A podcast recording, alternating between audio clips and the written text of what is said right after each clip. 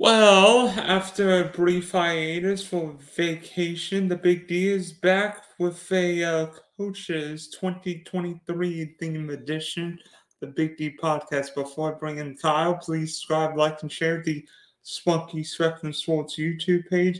A lot of content, football, golf. So, you know, with the Open coming up, I might be hitting a driver, three wood, or uh, hitting the old uh, driving iron. Also, check out the Big Deep podcast for the audio listeners on Spotify and Apple. So, joining us today, full pa- full press, uh, full press Packers going for two. So many other different websites, podcasts that uh, we would be that we would be here for an hour and a half. But uh, Kyle Senra is back. So, uh, Kyle, uh, you ready? We're talking top 10 coaches. You were with me last when we did top 10 quarterbacks. So yeah, I was just thinking about that too. Yes, that was that was fun. It was good ex- exercise, and so thank you. Appreciate very much for you inviting me back on for this topic. Yeah. So when you think of coaches, what do you think of a coach? Specifically, a top coach. I mean, it's all about the results, right? You got to get your team to be able to win games. And there's so many of those key situations where coaching will matter. Sometimes it's with play calling, either on offense or defense. Sometimes it's decisions, you know, going forward on fourth down or kicking. Sometimes it's simply the things we don't see, the preparation through the week to get players ready for, to for those big moments. And then you know, through we're talking the elite of the elite.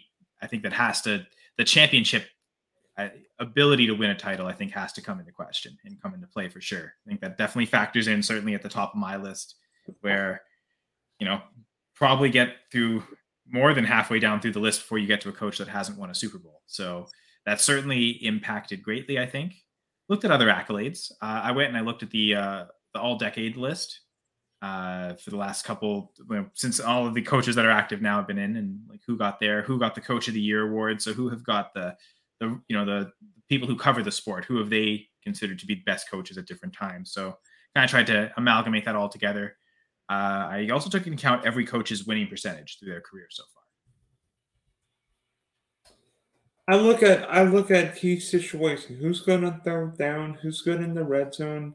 Fourth down? Who's good coming in and out second half? And also look good. I look at what of coach you are, whether you're an offense mind coach or defense mind coach, is your area the the team capable of handling itself? For instance, if you're the New England Patriots, you've got to have a good defense and special teams because Belichick's going to lean the defensive side of the ball. But if you're Andy Reid and the Chiefs, you know the offense will be good because they've got maybe the best offensive play call in the league. But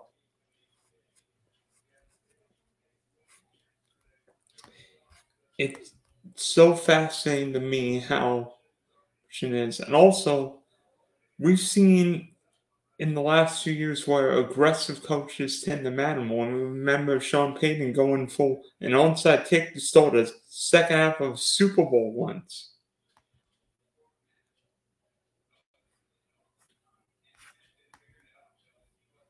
Are you there? Yeah, I'm still here. Sorry. Um, it seems like aggressive coaches matter more because we saw Sean Payton go for it on uh, go for an onside kick to start second half of Super Bowl 44 against the Colts. I think we've also seen like a phenomenon recently. I'm just thinking of coaches going for two when they're like to to win a game at the end instead of kick an extra point to tie. We've seen that uh, uh, you know a few times sometimes it works out and sometimes it doesn't. But uh, I, you know, and I could think of a couple of coaches on my top ten list that have done that. Uh, uh Brian Daboll. Uh, actually, I guess three coaches because I wasn't even thinking of him. But yes, the, the three coaches on my list. Uh, I guess I kind of spoiled a little bit there, but uh, yeah, that, that have done that recently. The decision to let's go for a win instead of a, a you know the chance at overtime. Yeah, Doug. Pe- yeah, Doug Pederson went for two against the Ravens. I know Brian Daboll went for two against the Titans week one. Hmm.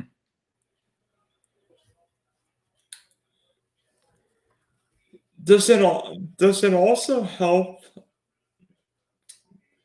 maybe I don't I don't know if it matters quite as much today, but does experience in the NFL matter? Because we've seen so many young coaches come and make an impact, whether it be Brian Daboll or who was the guy in Minnesota, Kevin O'Connell, mm. or Mike McDaniel with the Dolphins make an impact as a rookie head coach. It seems like rookie head coaches, particularly offensive mind rookie head coaches, do pretty well. I mean, not Nathaniel Hackett, notwithstanding, who was a rookie offensive minded head coach last year. That was a complete disaster. That would, that would be because he was the foremost in Green Bay, right? Well, I, he just, you know, not every, and, and I think he's, you know, from his time in Jacksonville, like he got the best out of Blake Bortles that anyone possibly could have got. I think he's a pretty good offensive coordinator, but it's, it's not always a good even sometimes the best offensive coordinator or defensive coordinator might not make the best head coach. I think like Wade Phillips, exceptional defensive coordinator, below average as a head coach, probably. Like, you know, probably not the worst. Certainly not Nathaniel Hackett bad, because he at least seemed like he was prepared for the job. I wonder if and you know, the, the unfortunate thing with Hackett is he might not ever get another chance now. But if if if it had been like another, say, five or ten years before he got his first head coaching gig, would that have given him enough t- time to learn more that would have been needed to, to do something like that? It just seemed like he was woefully unprepared for uh, for being a head coach and what it, what it took. And so uh, it just seems like some of these young guys that finally got their first chances last year were prepared. And I mean, for, you know, for some of them, especially like Brian Daboll, because I, I, believe he was part of the you know coaching staff on the Patriots dynasty, like the, the first three championships. Like I think he was uh, with the team in 2003 and 2004.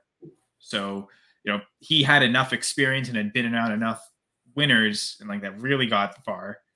Seeing Bill Belichick helps, but uh, you know, you know, went to college, did some things in college, came back to the NFL. Like he had gone through so much, so many different walks of life of a football coach and accumulated that experience that yes, he was a first time head coach last year, but it didn't seem like he was coming in as a rookie, not ready for what it was like. So, uh, you know, Kevin O'Connell's pretty young, but I think he also seemed pretty well prepared. So, uh, it looks like, you know, tied to Sean McVay, Mike McDaniel tied to Kyle Shanahan.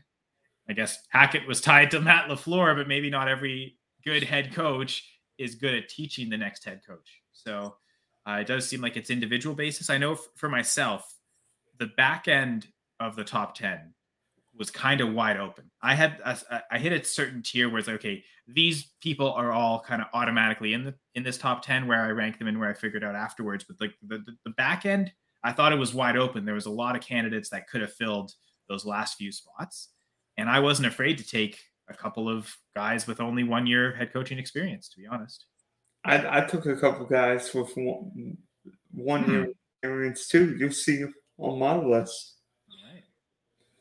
But uh, obviously, uh, back in the day, it seemed like everybody tried to pick the Bill Parcells tree of.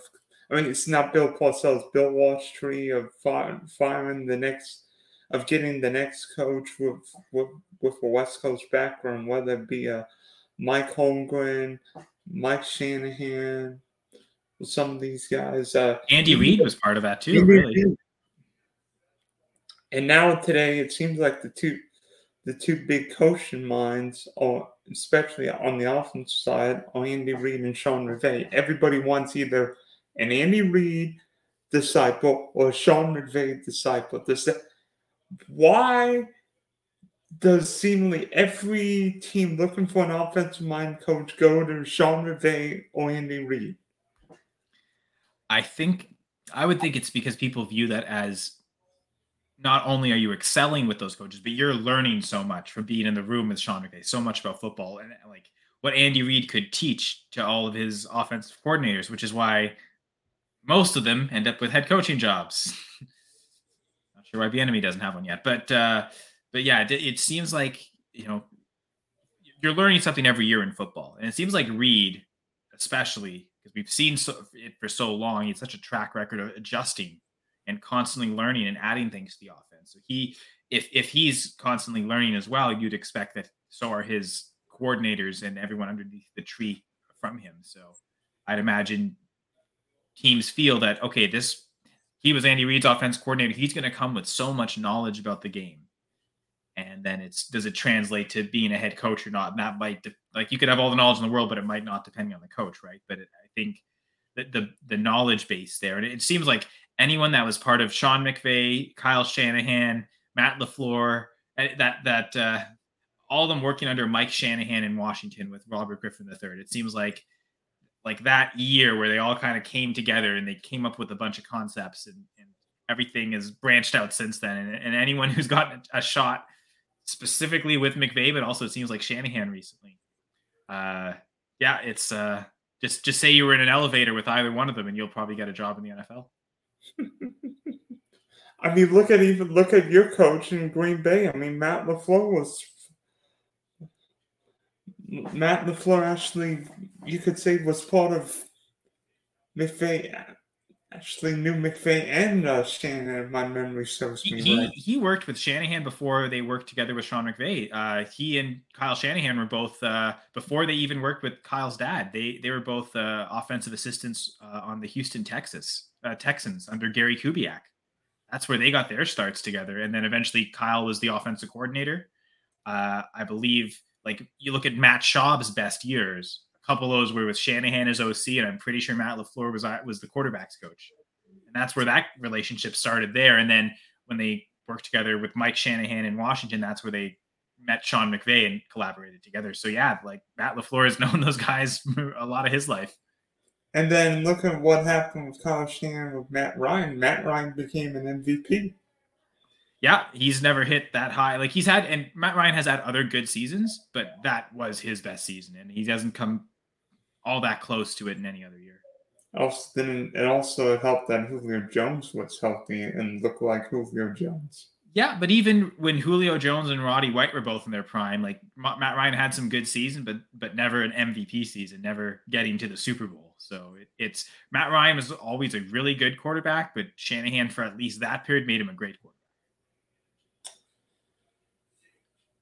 Which which legendary head coach could you listen to? Could you listen to all afternoon? Because uh, I'm trying to th- because I think there's one head coach, and I'm wonder if you're going to name him, who I could hear all afternoon, and he would not, and he would not be boring one iota. I'm going to reference John Madden talking about this. He went to a oh. Vince Lombardi seminar, and Lombardi basically talked about. You could talk about it was I, I imagine it was the the Packers sweep, and he spent like the first hour and a half of that before the first break just talking about one play. And John Madden says he was just glued. Like the, the, the amount of information you could gain about the game of football just based on that one play. I I'm pretty sure it was the first example of, of a zone based offensive blocking scheme.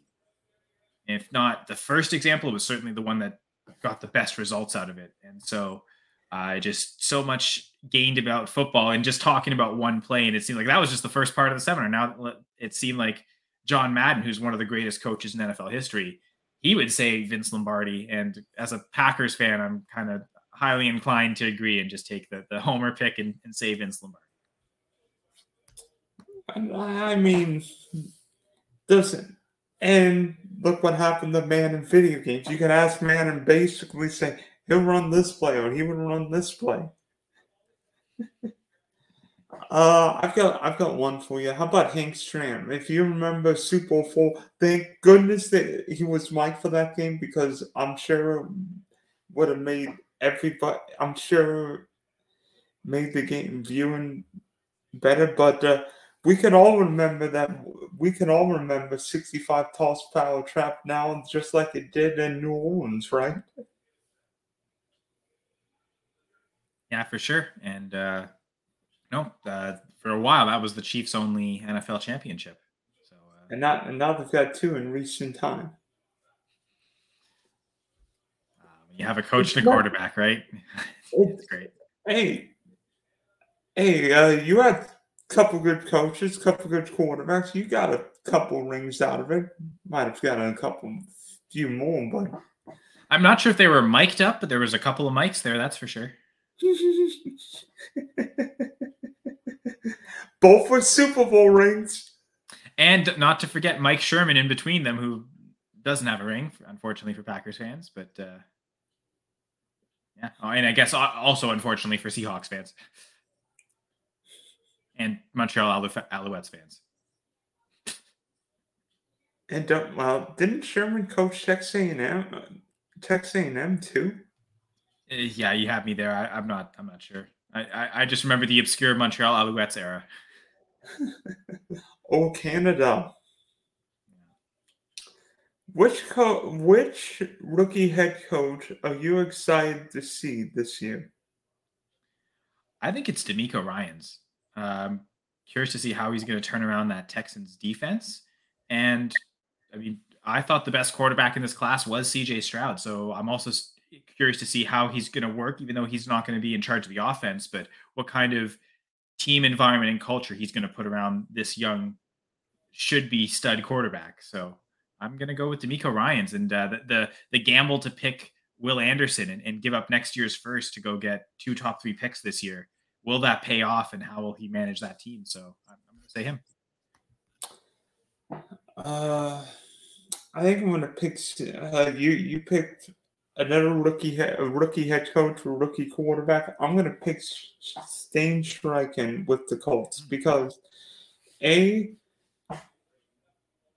he already he did a great job turning Jalen Hurts into a two hundred fifty million dollar quarterback. So I mean, yeah, Hurts and Richardson both have similar both have similar traits. Richardson's more of a running quarterback. Can he turn him into a potential dual threat quarterback? Now, one problem with the Colts is that they don't have near the offense of Philadelphia. I mean, there's no AJ Brown, there's no DeVonta Smith, there's no Dallas Goedert. I mean, I think we both say Michael Pittman would be the number three receiver in Philadelphia now, but do have John and I agree. And uh, it's going to be fascinating to see what happens. Plus, being a Jags fan, I mean, in fact, we start with Anthony Richardson week one scares me because I have no idea what to expect, but it actually excites me because now I don't know what to expect. It's going to be a tie week one, isn't it? Just like last year. Don't remind. Don't don't you dare say that. Don't you dare say that. It's going to hey, be. I mean, it turned out for you guys. You got you won the division, right? So I mean, some I've noticed that like in recent history is the teams that tie there's sometimes an advantage on that. I remember there was a tie early in the season between the Bengals and the Panthers, and I think they both ended up winning their division by half a game because of the tie. So tie is not always a bad thing. Now, especially for the Colts, they won they lost so many games, they would have loved to have more ties. this isn't hockey back in the day when games went in in ties. That's true. Yeah, embrace the tie. The Philadelphia Flyers, I think it's got they've got like a 35 game unbeaten streak and there's like 12 ties in that stretch. So it's not a big win streak, but which head coaches under the oh head coaches are under the most pressure to win this year? Because seemingly five, six, seven, eight coaches always get fired after every year. Who is under the most pressure to win this year? You know, with Kellen Moore breathing down his neck, you would have said Mike McCarthy as an easy choice. But now that Kellen Moore's gone and there's no like heir apparent, has he given himself breathing room? You know, they did win a playoff game last year, which was the you know, a step up from last year's.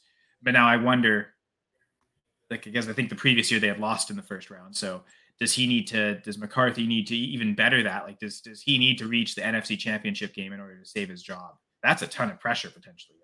So uh, maybe that's again the Packers bias blinding me. I'll go with the former Pack, Packers coach. Uh, I know before the show we were talking about one coach in particular that I'm sure you you probably might think is is under a lot of fire, and I, I to a certain extent I'll, I'll agree with you on it if that is in fact your answer. I don't think Mike McCarthy's under any pressure because Jerry Jones loves having Mike McCarthy. He can be his puppet. It took him so long to fire Jason Garrett. You know what? Yeah, Mike McCarthy's safe. I, again, I think if Kellen Moore was there, that would put the pressure. But now that they've moved on from Kellen Moore, it, it seems like that struggle is done. So yeah, that's probably not a good answer. I, I think your your answer might uh, that you're staying lean with uh, might be better. I've got two for you. One in each conference. You you can guess who they are. Well, I think Brandon Staley is the for the Chargers. And Brandon Staley's not one of them. Oh, interesting. Um, I think in the in the NFC, pressure means results, right? And I think has this gone on long enough with the 49ers? Like pick the quarterback no, and no, it better be right. Like if if Shanahan picks the wrong quarterback and it blows up in his face, is it uh John Lynch is not firing Kyle Shanahan. No way. No way. Does Jed York just fire both though? Like if they're so tied together and this and the QB experiment fails, let's say they force it with Trey Lance and he's awful, do they just just clean house? Okay, okay, yeah. I guess I guess I, I was wrong. That's not your answer.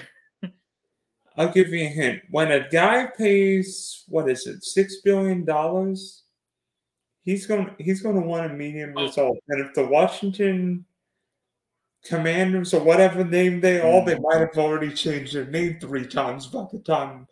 Just go back to Barons. That was their original franchise name, Washington Barons. There you go. You're right, Ron Rivera. Though, yeah, you know that is a good answer. Or Washington Generals. Or Washington but, whatevers. Because Washington, Washington missed the playoffs last year. New owner Lord knows what's going to happen there. I mean, Sam Howell may or may not be the quarterback there. He spent money on Jacoby Brissett. Terry, uh, excuse me, Terry McLaurin's wondering, can I get a decent quarterback to throw me the freaking ball once in a while? But I think if the Commanders don't have a big year this year, there will be a change of command. There will be hmm. a change there because new owners are going to want their coaches. I mean, we've seen this everywhere, where new owners often make change. I mean, heck, the Phoenix Suns got rid of Monty Williams. Williams. So yeah, I didn't understand that at all. Like it seemed like he's a good coach. So yeah, you're right. You're right. And to a certain extent, it's almost the opposite of the Cowboys. Like getting rid of Kellen Moore maybe that that's less pressure behind McCarthy with like an immediate replacement. Bringing in Eric Bieniemy, does that put tons of pressure on Rivera? He got him in house. The owners get to see him. Do they view him as like like this year's almost an early interview process for Bieniemy's head coaching job? Does that kind of give him almost a foot in the door that if they see enough in Bieniemy, it doesn't even matter how good they, the Commanders do with Rivera. Oh, you didn't win a Super Bowl, get rid of him. It's Bieniemy, right? So you, that's actually maybe the best answer. So yeah, I didn't think of that one. Good job, Dylan. Well, well, using an old Rick Pitino quote, Patrick Mahomes is not coming through that door. I don't think Sam Howell's Patrick Mahomes. Mm, uh, no, I don't think. Pretty good in his one start last year, but the, it is just one start. I don't think he's Joe Theismann. Yeah, no. Uh, and in the, the, yeah, in the East or in the AFC, who would it be in the AFC? Um, is it I guess yeah. You've brought in Aaron Rodgers. To talk about big investments. Is it uh, Robert Saleh? If, uh, if, they don't uh, win games this year, if they don't compete for a division and make the playoffs with Aaron Rodgers. Yep, everybody's okay. been fired in New York because Aaron Rodgers not there to end up seven and ten and miss the playoffs. I mean, Saleh like last year. Oh wait, they were eight and nine and missed the playoffs. or no, nine and eight and missed the playoffs. I can't remember. So what the Jets? So what? I I've got a. I don't know what to expect with this Jet team because everybody's saying the Jets are in the Super Bowl bubble. This is great. Aaron Rodgers is great. Well, when's the last time Aaron Rodgers won a meaningful playoff game against a quality of quarterback? I mean, they did beat the the Buccaneers last year early when like teams were competing. Tom Brady wasn't quite himself last year, though. To be fair, mm. um, I mean, what happened in what happened in the first Minnesota game? They lost. What happened in the London game? They lost. What happened in Week 18 against Jared Goff? Who came I mean, they did beat Cousins late in the season, but yeah. Well, yeah, that game was in Green Bay, and Aaron Rodgers no. basically just didn't have to we're pointing out like one game from last year, maybe two, right? So to, to your point, now they it's been, yeah. I mean, they beat, they beat Miami after two was not cuckoo, but yeah, that's true. But again, I don't think that I don't think the Jets are a Super contender, and it and no matter what happens this year, even the the Jets win a playoff game, okay, but defensive, young defensive mind head coach, no offensive line, an aging legend.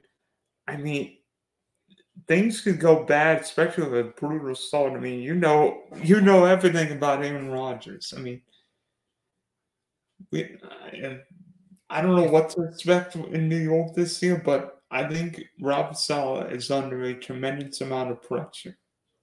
If I had to guess, I would. I think they make the division. Uh, sorry, I think they make the they make a wild card spot. I don't think they'll win the division, but I, if I had to guess, I would say playoffs for the Jets. But that's assuming Aaron Rodgers is much better than he was last year, returning to his you know M- MVP form. Is very even somewhere close to that. Um, doesn't have to have a nine percent touchdown rate again, but I think he's a good enough quarterback that he'll. I think they'll be in the mix. But if he if if he ends up with stats like last year, and they, he only throws 25 touchdowns, that's probably not good enough to make the playoffs in this very heated, close division. So I've got, there's, I've there's got definitely room for letdown. I've got a question in terms of AFC quarterbacks. Where Aaron Rodgers be on the list? He better than Mahomes? Probably not. Better than Burrow? Josh Allen? Nope. Herbert? Nope. I would take Herbert as well. Uh, Lamar. No, definitely taking Lamar. Uh, Trevor. He, right now, in a one game basis, I'd probably take Rodgers over Lawrence. But if you're telling me like which quarterback do I have to choose for my team, I'm, I'm going to definitely take the younger guy. Uh, I do expect Lawrence to, you know, he took a step, big step up from year you know, one to two. Can we take it as good a step up from year two to three? Then he's probably going to be better than Rodgers this year. But if well, he kind of remains what he was last year, I could see Rodgers throwing more touchdowns, having the better season, maybe getting more wins. Uh, Lawrence is probably more likely to make the to like make the playoffs though and win the division just because of uh, the AFC South. So yeah, and also that's that's close. So I think anyone below that, I'd probably take Rodgers for sure, and everyone above that, it's probably. Jags also adding Calvin Ridley too, so if Calvin Ridley's back to where he was in Atlanta, then maybe lean. Maybe maybe that's what helps Lawrence take that next step. Yeah. Mm, yeah. And also, if you want another coach on on the hot seat about Kevin Stefanski, because uh, the Browns seemingly fired coaches. Second year, so first full year with Deshaun Watson back. I'm not sure what to count last year because Deshaun Watson didn't look like himself, didn't look agile, didn't look engaged. Engaged. It seemed like the Browns actually played better with Jacoby Brissett than with Deshaun parts of that time. They had developed chemistry and then it suddenly broke it up and had to like relearn that chemistry aspect with Watson. So I expect it'll be better than what we saw at the end of last year. But you also have to think before that, the last time we saw Deshaun Watson for a full season, they won four games that year with the, with the Houston Texans. Now that was without DeAndre Hopkins. That wide receiver room was actually brutal. And you know, they've had, I mean, you know hockey enough. Like they basically had the equivalent of Mike Milbury at GM in terms of Bill O'Brien. Now, I'll, I'll, I'll give Bill O'Brien his props. Very, I would say, excellent offensive coordinator. So so as a head coach, but yeah, should never have been a GM. Mike Milbury, on the other hand, was just awful at anything he's done in hockey, and also shouldn't have been a GM. But it, the, the team was so ruined he's got a great receiving corps between Amari Cooper and Elijah Moore. Just having like those two solid weapons. PJ. Yep, Donald Peoples Jones, great. I mean, the, the tight end room's nice between Njoku and Harrison Bryant, and he gets Jordan Akins, who he worked with in, in Houston, and then of course the run game behind Nick Chubb and, and that great offensive line. So I think the pieces are set. That, that's another team where if I had to guess right now, I would say Brandon Staley's getting fired and the Chargers are missing the playoffs. And that last wild card spot, assuming that the the North gets two between the Ravens and, and Bengals. The East gets two between the Jets and Bills. I think the North might actually get three, and the and the Browns sneak in for that third wild card spot. And the, the Chargers have a letdown season, and then uh, maybe let go of Brandon Staley after this. And don't forget Denver in the West because guy I'm sure we're going to mention, and then uh, Miami would be the other one. I think people might oh, be Pittsburgh even. Yeah, Pittsburgh. I I don't have much faith in Jordan Love. I probably have less faith in Kenny Pickett. So let let's just say this: in terms of making the playoffs, I'd rather be in the NFC. Oh, for sure. Yeah, definitely much better, much better chance. I think Jordan Love makes the playoffs than Kenny Pickett. Yeah, there's there's a much bigger mountain to climb there. But I I do like your point about Kevin Stefanski and the pressure because it's they've invested big in a quarterback with those big investments. We expect results, right? So Robert Saleh, Kevin Stefanski, yeah, both I think the expectations I think for both those teams are playoffs, potentially playoffs or bust. So if if either team misses the playoffs, that might be it for that head coach. And Jimmy Haslam's not, and Jimmy Haslam doesn't take time to coaches. No, no, the Browns are unfortunately one of the more poorly run franchises, and and they have they've you know they've been impatient with coaches. Sometimes that's been warranted because they've been they've made like just bad decisions in the first place. Freddie Kitchens. Uh, so yeah, the Browns. I do think Kevin Stefanski is a really good head coach, and I think it would be a mistake to fire him because I don't know how who would be available for them to get better? I think that's always got to be the question. Because I think he's pretty good, but I guess we'll uh, we'll have to see what the results show this year. All right, so uh, Kyle, uh, we did top ten quarterbacks last year. Let's give our top ten coaches we want right now, starting with starting at ten, going to one. Well, at number ten, I've got Mike Vrabel from the Tennessee Titans. Uh, of there's yeah, so uh, 5.85 win percentage throughout his career. Uh, and he's been able to kind of get the most out of that team. It, you know, very much creating a culture and an identity. And through the run game, especially behind Derrick Henry, they've created an offense and then had the defense to complement that run game offense. So he's created kind of a whole identity on this team that like everyone sticks to and they perform really well.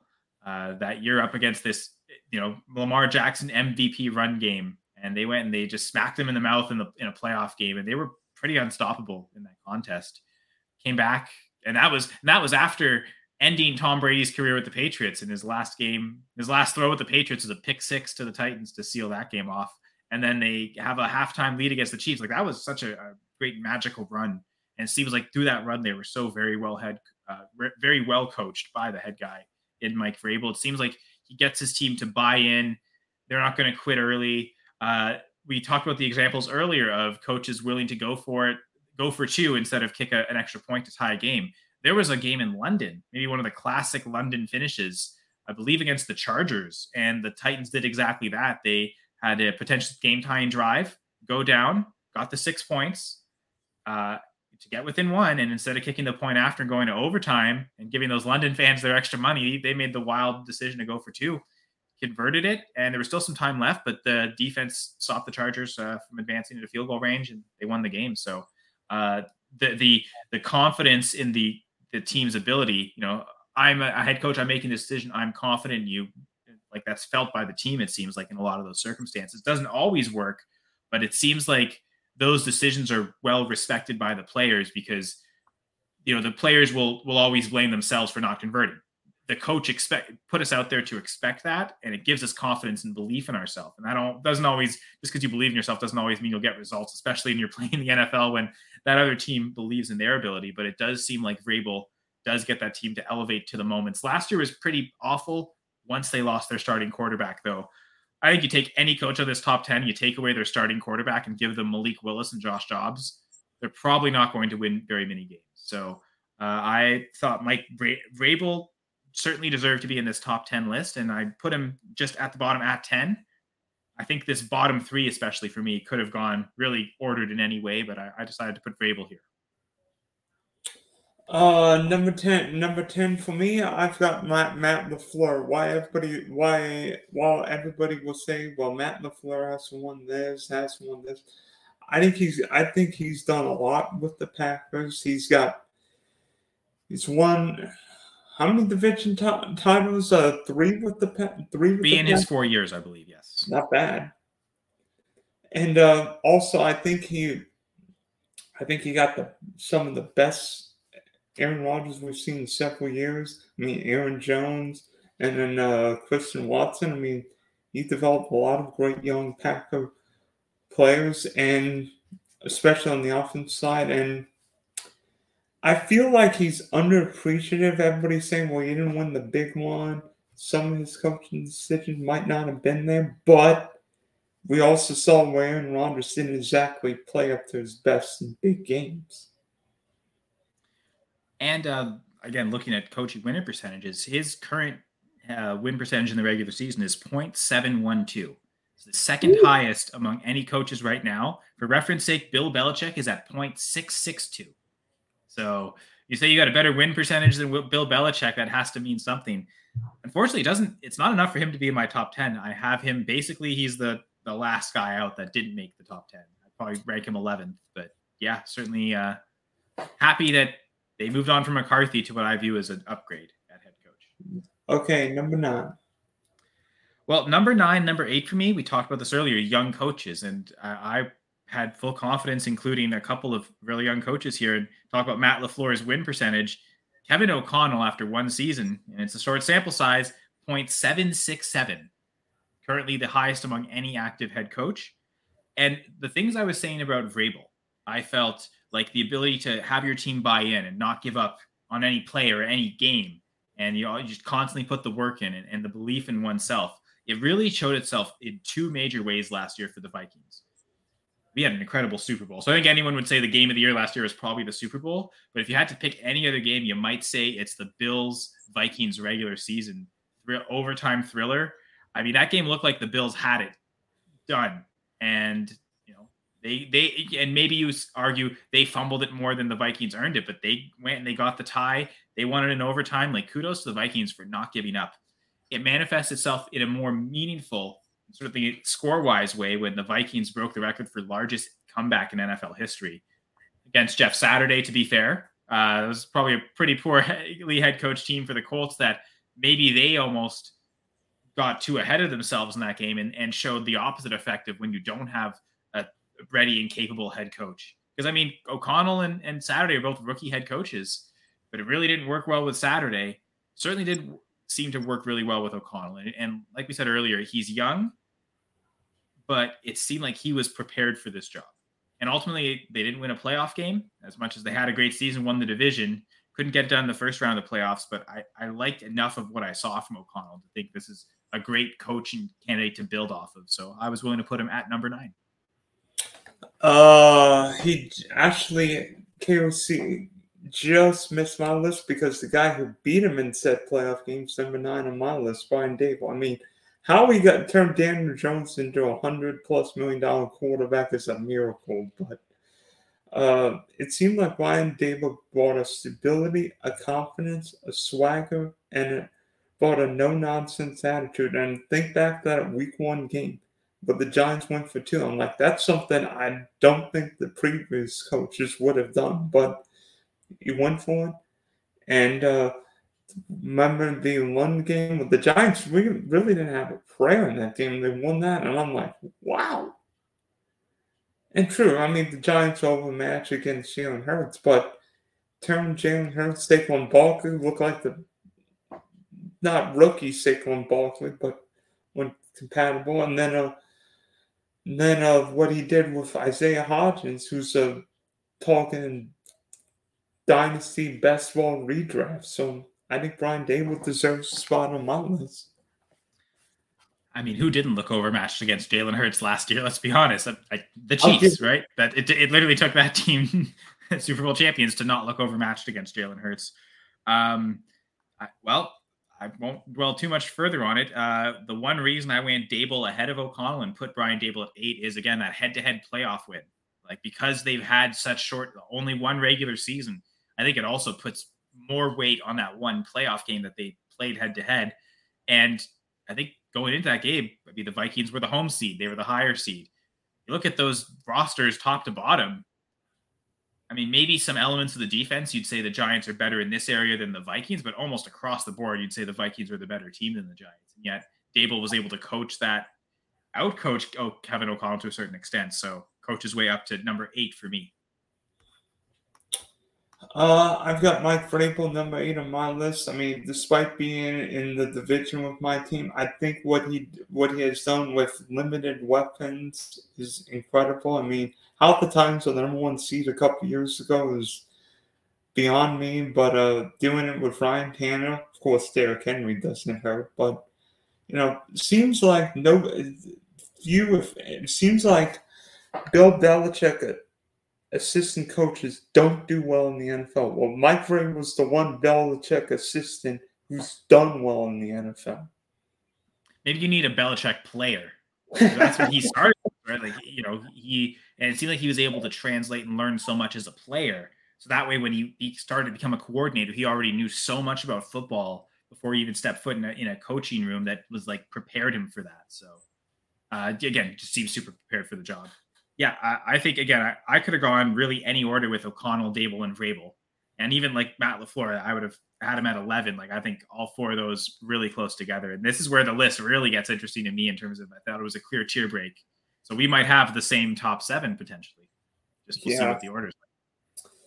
I'll give you my seventh coach right now, and it's Zac Taylor. I mean, yeah, I mean, part of that, part of the uh, Sean McVay tree, but uh, he, yeah, it helps to have Joe Burrow, but Zac Taylor's done a really good job. I mean, find me a coach and a team who have given Andy Reid and the Chiefs as much trouble. I mean, how he won that playoff game in Buffalo without three starting linemen is beyond me, but Zac Taylor does not get the credit he deserves. Serves. I mean, the Bengals could have fired him after when Burrow tore his ACL, and then all of a sudden they're in the Super Bowl and giving the Rams all they want in LA, and then back and then another AFC Championship game this past year. Zac Taylor feels like the most unappreciative coach in the league, and he is lucky number seven for me it's almost the same argument with Matt LaFleur, right? Oh, but it's just because he had Aaron Rodgers. Oh, it's just because he has Joe Burrow, right? So wait, is Bill? So wait, is Bill Walsh a great coach or a great coach because he had Joe Montana? Yeah, always be doubted, right? So I guess we don't have the same top seven because I did not. Uh, I have Sean Payton actually at number seven, returning. Ooh. Yeah, um, and I mean this is obviously historical. We have no idea what he's going to do with Denver, uh, so I didn't feel like I could put him any higher than this. But uh, one thing I mentioned earlier, right, the ability to win the Super Bowl, that's something that kind of the rest of my list all has in common in terms of is winning that big game and winning the Super Bowl. And you talk about the decision, the aggressive decision to kick that uh, onside kick to start the second half instead of just a traditional kickoff and giving them that extra possession, especially going up against a quarterback like Peyton Manning, knowing that you need every possession you can to, have the ability to score as many points as you can. Uh, such a great play caller and maybe one of the best play designers we've ever seen in NFL history. Uh, it seems like his scheme will always leave a receiver open. There's, you know, you need that smart, accurate, quick throwing quarterback that can read and react incredibly well. And that will be, you know, they will be able to excel in that offense because he's his route combinations seem incredible to get, you know, mismatches uh, he talks about the Joker role, which has often been a running back, and how he's utilized the running back really as a like the 21st century back. How much they've been used as pass catchers, and uh, you know we saw Jimmy Graham and, and like the innovations of these like super athletic tight ends and how he's best utilized that. So uh, adaptive game plans as well. But it seems like such a great play caller, uh, and uh, we'll find out if he can uh, fix the Broncos. The, the Walmart family paid big bucks for Russell Wilson. Now they've paid big bucks and draft picks to get Sean Payton to fix Russell Wilson. So we'll, we'll find out if he can. Yeah, number six. Uh, talk about rookie head coaches, but uh, I don't. I'm not sure any rookie did quite like what Mike McDaniel did with Tua because when Tua was healthy last year, the Dolphins could put up points on anybody. I mean, it helps to have an offensive minded head coach, right? Mike McDaniel from the Kyle tree gave Buffalo trouble three times last year. And if Tua or if any other competent quarterback would have been there for Miami, they go in the Orchard Park and win that game. That's true. Uh, or well, I don't know if it's true, but it may be. I think it's definitely a possibility. Um, Pete Carroll is my number six. For years, let Russ cook, right? Why don't they? This doesn't this team throw more? if nothing else, Pete Carroll's ability to manage Russell Wilson after what he showed last year without Pete Carroll makes us wonder, man, is was he the super genius all along? We, were we overrating and overestimating Russell Wilson this whole time? And yet Pete Carroll still won a Super Bowl and almost won a second one with, with Russell Wilson. Uh, you talk about like a team that people were writing off. Like I, I remember takes last year from some people I respect too that were it's a 31 team league. The Seahawks are basically so bad they don't even exist with the rest of the NFL teams on this plane. They're awful. They're going to tank for you know, CJ Stroud, Bryce Young, whoever you liked at that time. And like the easy like 101 like it'll be you know they, they might they might go 0 and 17. They went in the playoffs. And they got they got uh such a, a, a great season, probably the best we've ever seen out of Geno Smith. And so, and I mean, he's not the offensive play caller. He, he's he's the culture builder. He is just the head coach making head coaching decisions. And it just seems like that team, a lot of young pieces coming together really quickly as a combination, not just of him, but but all the coaches on his staff working together. And it seems like the unity is great. Now, the one thing I'll say with when it comes to winning percentage of the coaches in my top seven, he's the only one whose career record is under 60%.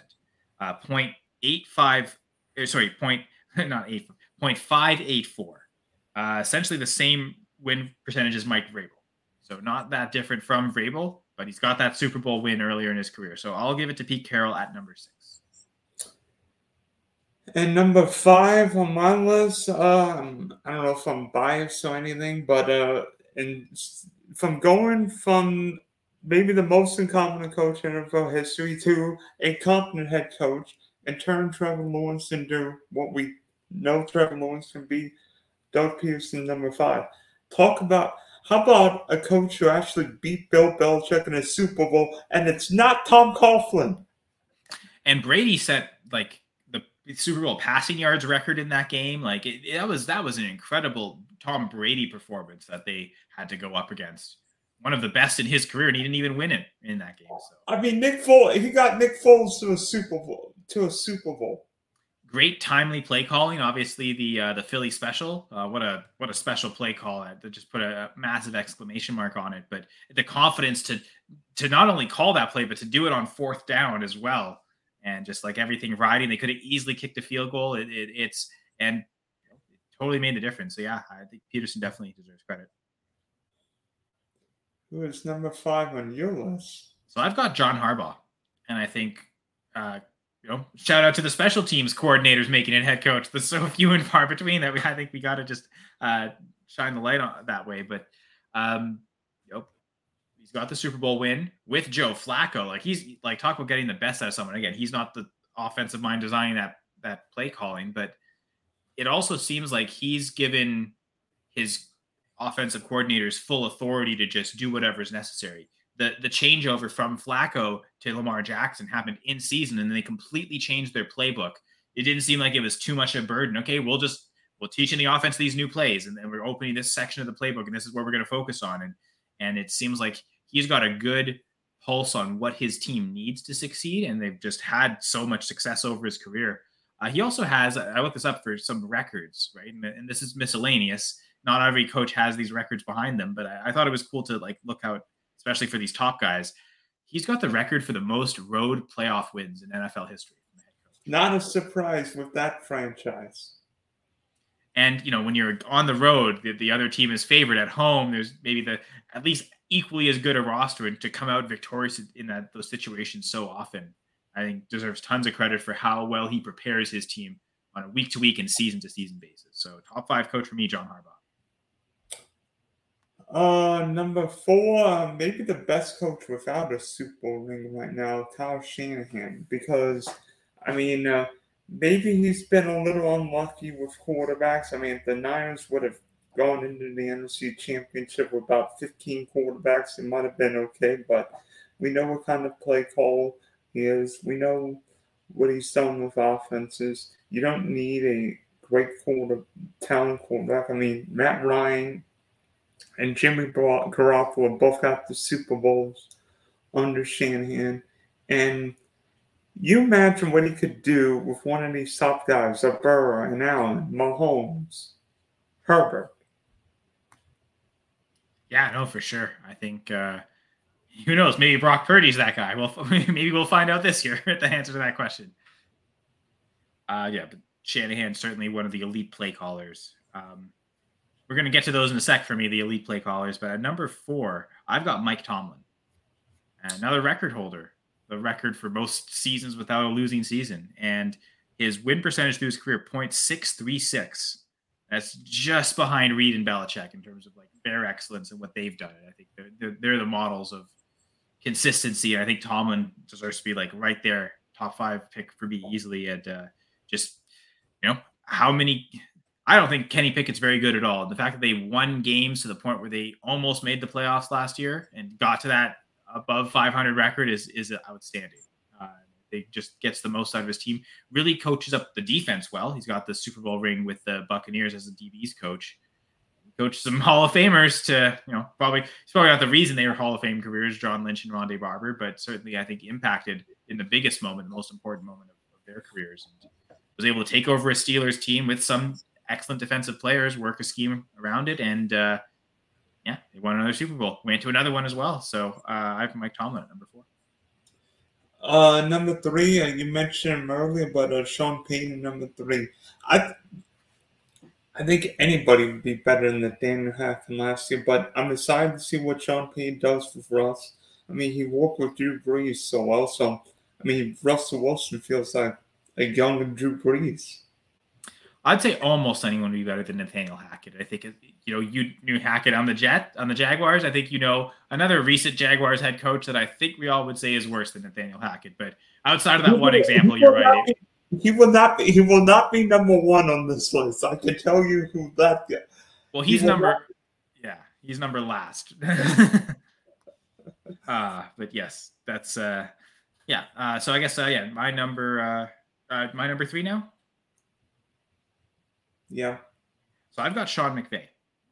Uh, just such an excellent play caller. Uh, similar to Sean Payton, right? There's seems like there's always an open receiver. Like he'll always be able to scheme, find ways to work the defense. Such an attention to detail as well, uh, especially at the receiver position. It seems like he coaches up his players incredibly well. You see the attention to detail and stuff like the hurry up offense or after a big play late when you want to spike the football, how quickly that team gets lined up and snaps the football this is like coaching details to like the highest maybe, degree. Maybe that would have helped in Dallas a couple years ago. Yeah, well, yeah, um, yeah. The opposite. We've seen the opposite in Dallas, right? Like, okay, let's get uh, let's get Dak Prescott to, yeah, uh, or or let's uh, one offensive lineman and it's a running back. Yeah, uh, but no, but you'll never see. You'll see some crazy stuff in a Sean McVay offense, but you'll it'll always be functional crazy catches the defense off guard. Seems like he's got a really good grasp on that.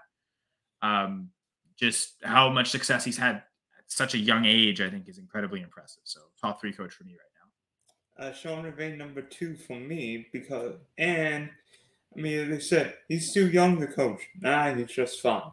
I mean, what he did with Jared Goff and now what he's done with Stafford, couple Super Bowls, one one he has revolutionized football and made football so so different. I mean, I mean, Cooper Kupp would not have existed 15 years ago, and now he's the yeah, and now he's a stud.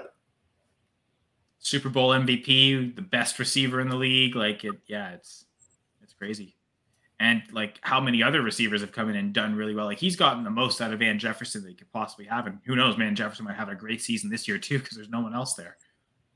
Um, but at number two, I've got Andy Reid, and just the, the career resume is incredibly impressive. But certainly the stretch with the Chiefs, the fact that he's gotten two teams to five straight championship games, five NFC championship games with the Eagles, and now five straight AFC championship games with the Chiefs is both are incredibly impressive uh, yes, he's got the best quarterback and probably the best player in football right now. But I mean, someone who has a fan of my team had Aaron Rodgers for all those years. It was arguably the best player. They don't automatically win the Super Bowl every year because of it. And the one knock against Andy Reid, I think, is clock management. Mahomes has almost made that irrelevant. And I think part of that is just Mahomes is so good at clock management, knowing like he'll call timeouts himself. And he he's got a really good grasp on the on the that so much that like he almost takes out of Andy Reid's hands to a certain extent. I think he has gotten better, and, and like I mentioned, Reid has learned to be better at game management. I think those those issues that especially plagued him in Philly, I think, are less present with the Chiefs, and even like through his tenure with the Chiefs, I think he's improved there. Um, there's just his ability to, to his ability to include the merry-go-round as part of a huddle setup for a team that just later throws a touchdown pass on that same play. It's the Raiders defense, let's be fair. Josh McDaniels again, the, the slander. But he he's not afraid to get creative because he, he also understands what works and what can function and doesn't. Uh, it seems like more than anything, he listens to his players a lot too. He gets insight of like in game what's happening, basing his play calling around what the players are seeing on offense, the feedback they're giving on what the defense is facing. It seems like his play calling adjustments through a game or just play calling decisions are unparalleled. Probably the best play caller I would argue Sean McVay and Sean Payton might be better play designers, but it seems like Reid is just always dialing up the right play at the right moment. So based on your list, I based on your list, I already know who number one is, and he's in New England, right? Of course. Yeah. And based on my list, you know who number one is because I've got nine offensive mind coaches. Well, that's the thing. You it means that you you either don't have Andy Reid in your top ten or don't have Bill Belichick in your top ten. Right now, I'm I'm guessing all the shenanigans that have gone on in New England the last couple years, you've completely lost faith and said, "I'm going with Andy Reid as as the best coach in the NFL." One hundred percent, because Andy Reid feels like the best coach in football right now, and I'm not sure it's close. Because what he's done with Pat Pat Mahomes, Travis Kelce is remarkable. They traded Tyreek Hill, and Pat Mahomes led the league in passing. That how do you how do you trade one of the fastest wide receivers in NFL history, and then all of a sudden become even better offensively? I mean, yes, Marquez Valdes-Scantling. Oh wait, he barely did anything last year. He. I don't remember MVS playing the Super Bowl. I mean, Holmes was throwing the Kelce. Oh, he, you see, he's had two of the best games of, in, of his career have been in Championship Sunday. The Packers lost to the Buccaneers in the 2021 NFC champ or 2020 NFC Championship game. He was phenomenal. He was one of the best players for the Packers that game. Uh, and then he did it again in the AFC Championship game against the Bengals, and then was irrelevant for the rest of the season essentially. He should just suit up on Championship Sunday. Yeah, so if you're if you're next year if the Chiefs make it to the AFC Championship game and you're like in DFS contest or like playoff pickup contest, pick MVS, but for Championship Sunday. Don't play him any other week; you'll be useless. I won't be I won't be putting my million in my DK Millionaire Week One then. Yeah, no, probably. All right, Kyle. Thanks for hopping on. Uh, on uh, think uh, we need to do more top tens because things always get spicy between us. Well, we did the quarterbacks last year, as you referenced. Is that something you want to do again before this season? Is, is are we going to make Ooh, that a tradition? We might. We should. We should do that. All right. So yeah, I don't know if you want that later in August or even later here in July, but yeah, I'm definitely willing to come back, rank the top ten quarterbacks. Uh, it'd be interesting to compare it to last year's list too, and, and how much different. Certainly, some big omissions I can imagine in my list. Um, have to retire some names, of course. But uh, yeah, th- this was super fun, Dylan. I had fun just going through and researching and, and, having to rank all these coaches. And I was a little surprised how different our, our lists ended up being, especially at the top. But uh, that's what makes these discussions so much fun. And anyone who wants to continue these discussions, feel free to hit me up on Twitter at Senra Says. I co-host the Full Press Fantasy and Full Press Packers pod for full, full press coverage. I'll also write articles for them in season rankings. I've got my uh, goal line guide articles where I'm using, uh, you know, on a weekly basis trying to pre- predict where touchdowns are going to come from, uh, which games, which teams, running, passing, like where, based on their opponents. A bunch of research I do in season to kind of help with that. And yes, I do it for fantasy football, but it can have real life applications since touchdowns matter so much in real life NFL games too. So uh, definitely check all that out at Full Press Coverage. And then uh, with going for two, I've got two live streams. One is called Press Coverage. The other one's called the Dynasty Gambit. Press coverage is more of a one-on-one interview with people, uh, usually people in the fantasy football industry. I know Dylan, you were on uh, that actually a couple years ago, uh, season one of, of, press coverage. You were a guest there, so uh, that was super appreciative that you were able to make it for that.